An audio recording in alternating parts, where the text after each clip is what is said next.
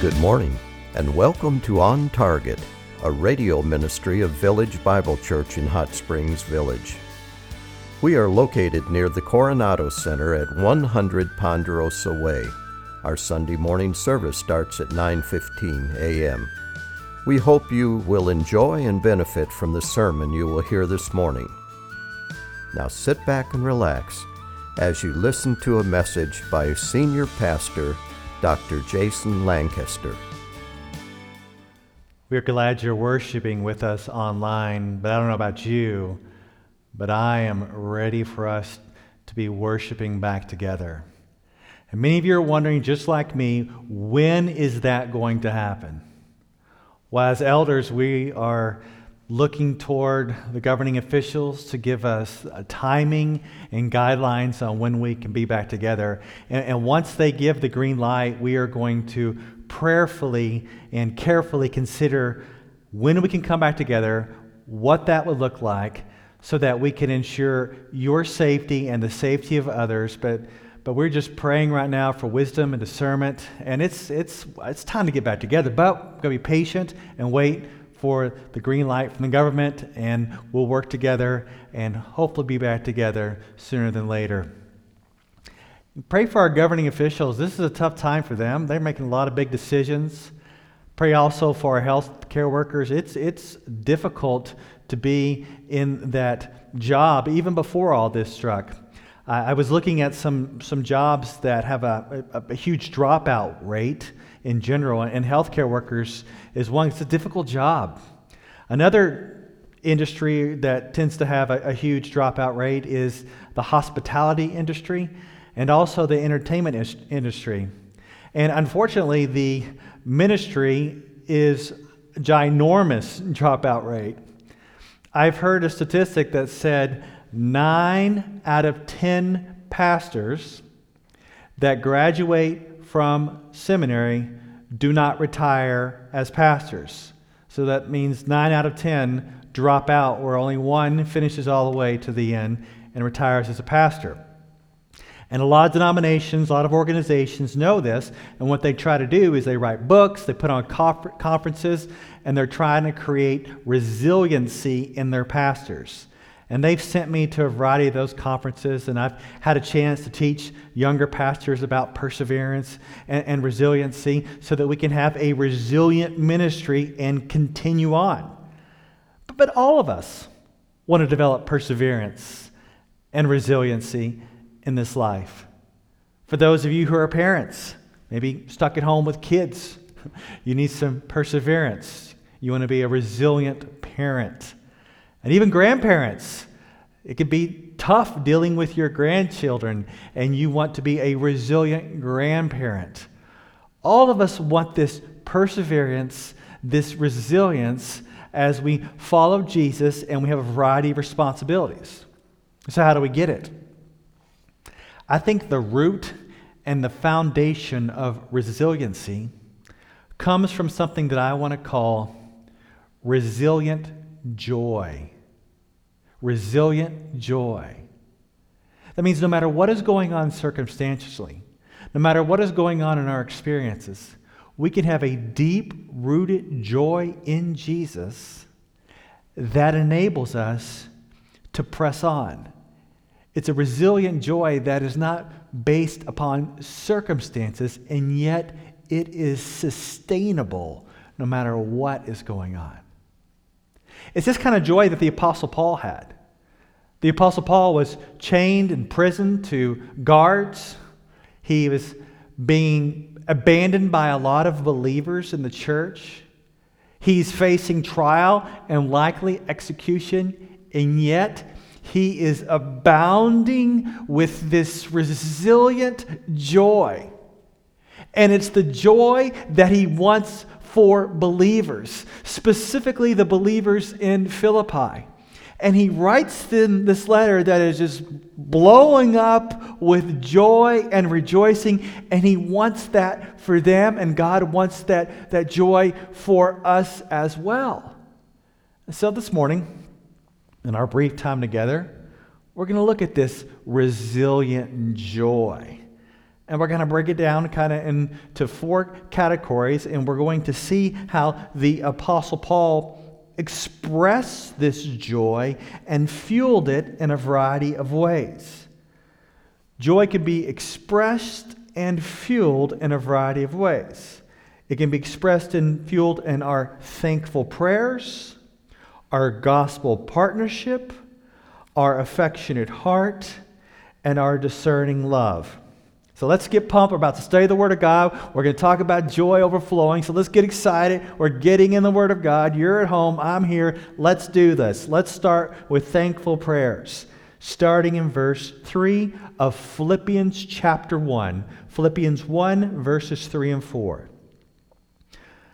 I thank my God and all my remembrance of you, always offering prayer with joy in my every prayer for you all. This is Paul, chained up. Many have bailed on him, and yet he is thanking God in all remembrance of the Philippians. Remember, this is a church he started 10 years earlier.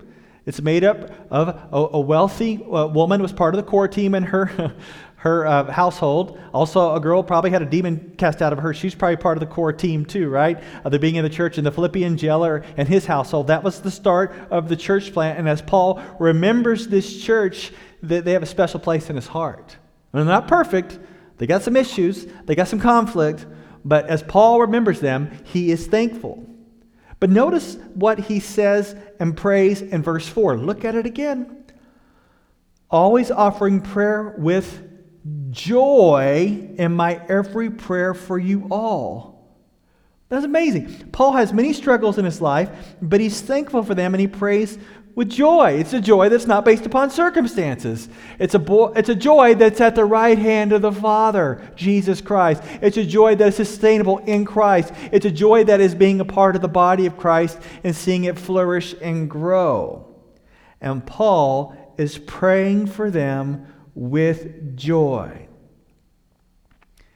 If you're lacking joy and consumed with your circumstances, one of the ways that you can get your joy back and even fuel your joy and express your joy is by praying for others.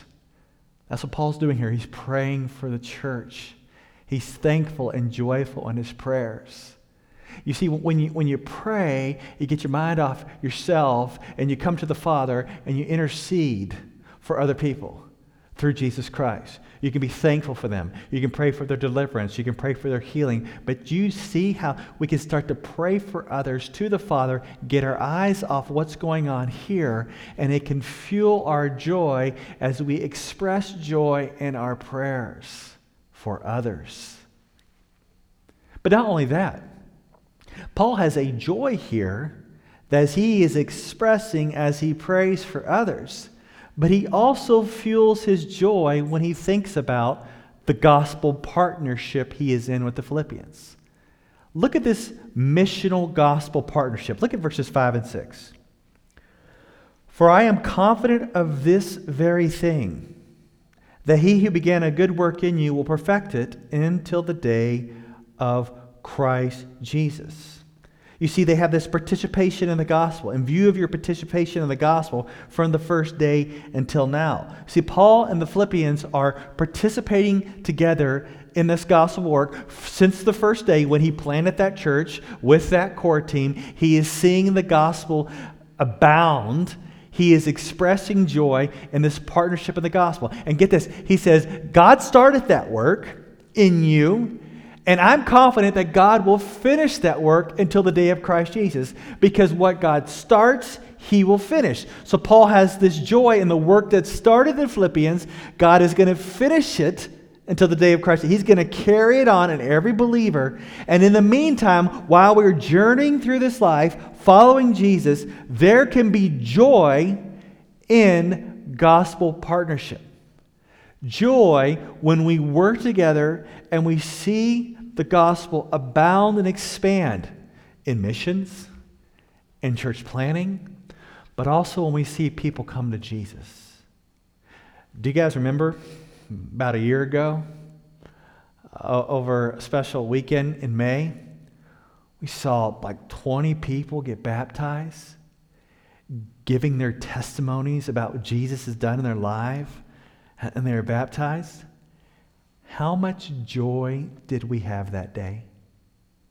It was overflowing, it was abounding. It's because we're seeing the kingdom work in people's lives. And this is a joy that can continue as we partner with one another to see the gospel abound internationally, nationally, and locally here in the village.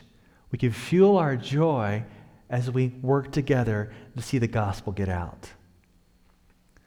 Well, Paul, as he continues on here, he's not just talking about uh, praying with joy and gospel partnership. He talks about his heart, his affectionate heart. Look at Paul's heart for the Philippians in verses 7 and 8. Look at verses 7 and 8. For it is only right for me to feel this way about you all, because I have you in my heart, since both in my imprisonment and in the defense and confirmation of the gospel, you all are partakers of grace with me. For God is my witness, how long for you all with the affection of Christ Jesus. Paul may be in jail, but the Philippians are in his heart. What a heart he had for them. He says, I long for all of you with the affection of Christ Jesus. Paul had a heart for the churches, for the people in the churches. Paul even had a heart for the difficult churches. Remember the church at, at Corinth? Paul's like, I'm, I'm opening my heart wide to you, and I want you to open your heart wide to me. And, and when I read Paul sometimes, I'm thinking, man, how do you do that? How do you love difficult people? How do you press on with resiliency in difficult relationships? How did the Apostle Paul continually and consistently love other people? And I think one of the ways that we can think about this and, and the difficulties that Paul had in the churches, that many pastors have in the churches, that many people have in the churches, Alistair Begg, he says it like this about the ministry. He says, The cycle of pastoral ministry. First, they idolize you. Next, they criticize you. Finally, they ostracize you. The cycle often repeats itself. And many pastors have felt this, and I felt this. It can make you bitter, it can make you callous. Instead of saying, I have you in my heart, you say, I have you on my nerves. Rather than saying, I'm going to love you, we kind of say, I'm just going to put up with you. Not just in ministry, but in parenting and in grandparenting. I don't have you on my heart, I have you on my nerves. So, how did the Apostle Paul continue to consistently show affection for the churches? And one of the ways I think it can be expressed is that he had thick skin and a soft heart. Thick skin and a soft heart. Is that people were saying things about him, attacking him, and he just keeps moving closer and closer to them, praying for them, loving them, interceding for them. Because what I want to do when people are coming at me is I just want to run the other direction. And yet Paul keeps moving toward them closer and closer and closer. And as he does this, his joy abounds.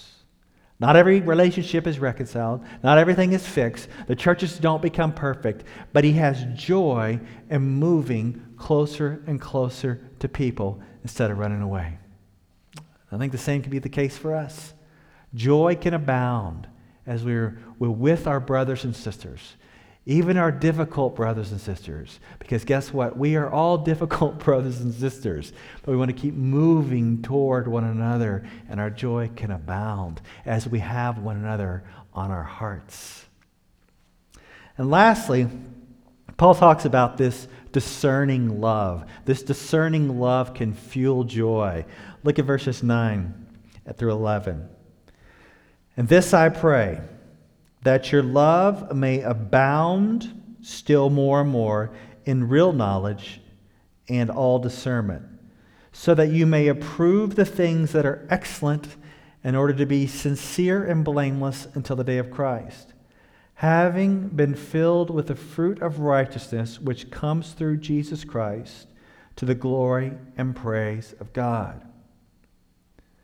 This is Paul's prayer for their love to abound in knowledge with a certain amount of discernment.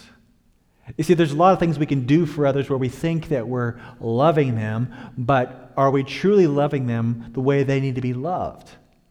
That's where we need knowledge and discernment that comes from the Lord so that we can love one another in the right ways as we are filled with the fruit of righteousness which comes from Jesus Christ. May our love at VBC abound in knowledge and discernment. May our love be directed by the Word of God, and may our love be directed by the Holy Spirit by doing those things which is best.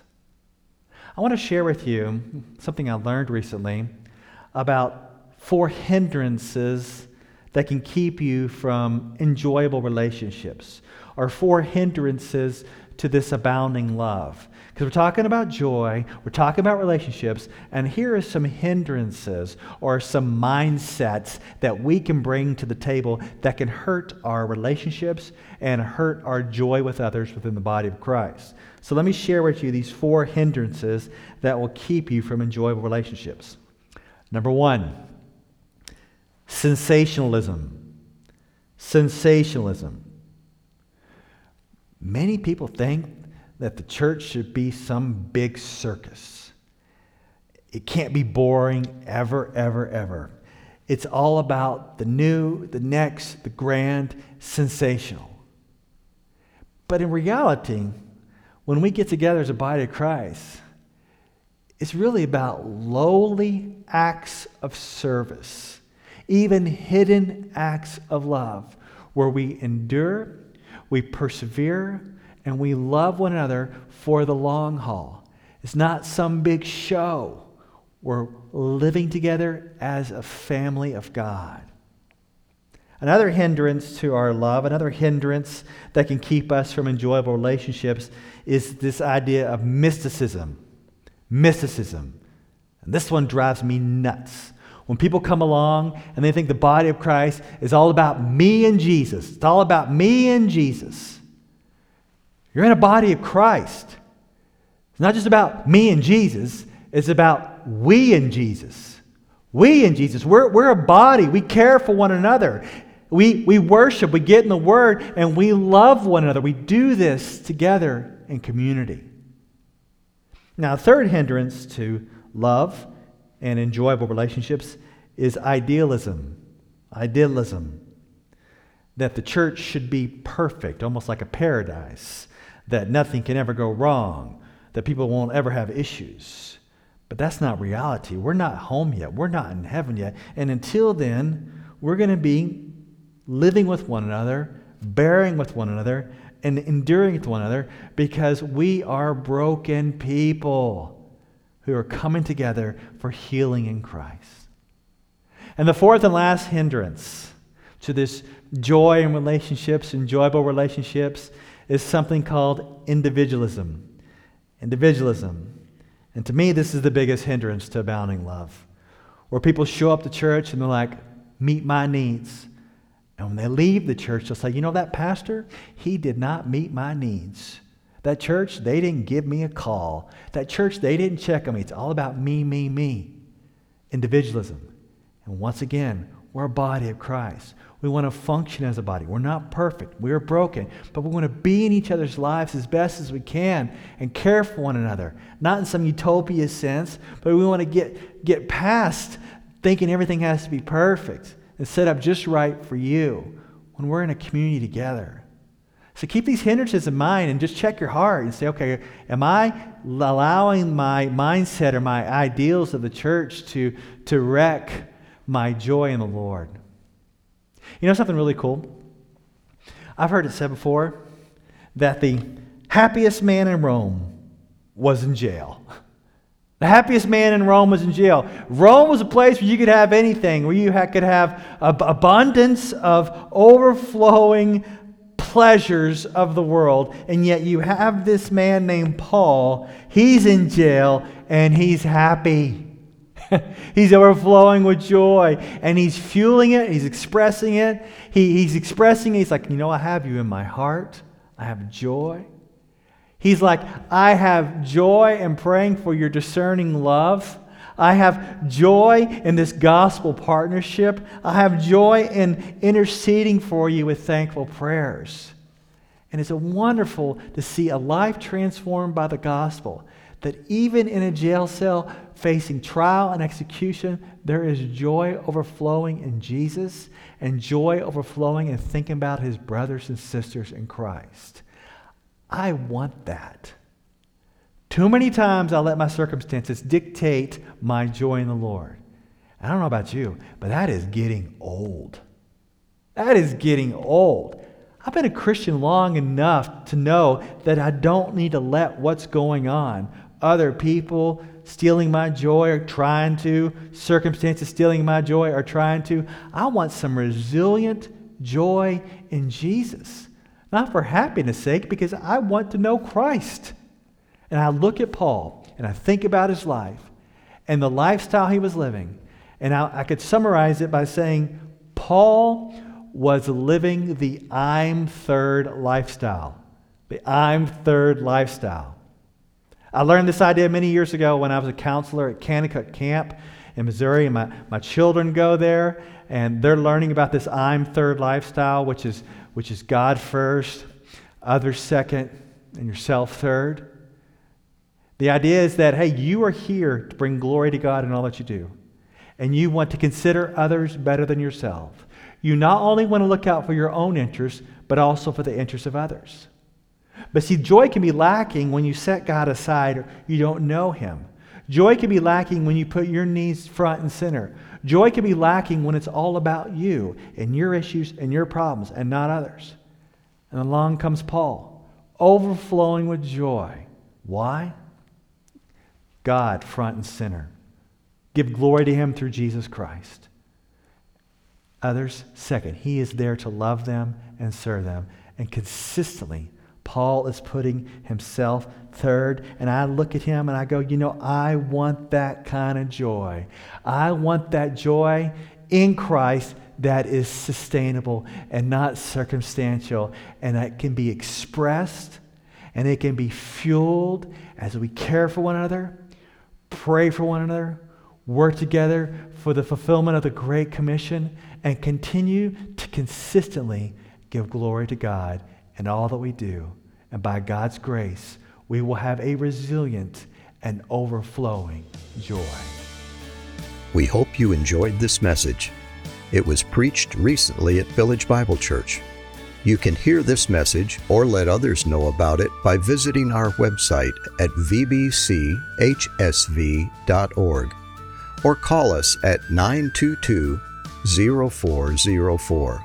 Meanwhile, have a blessed day as you walk along the way guided by God's Word.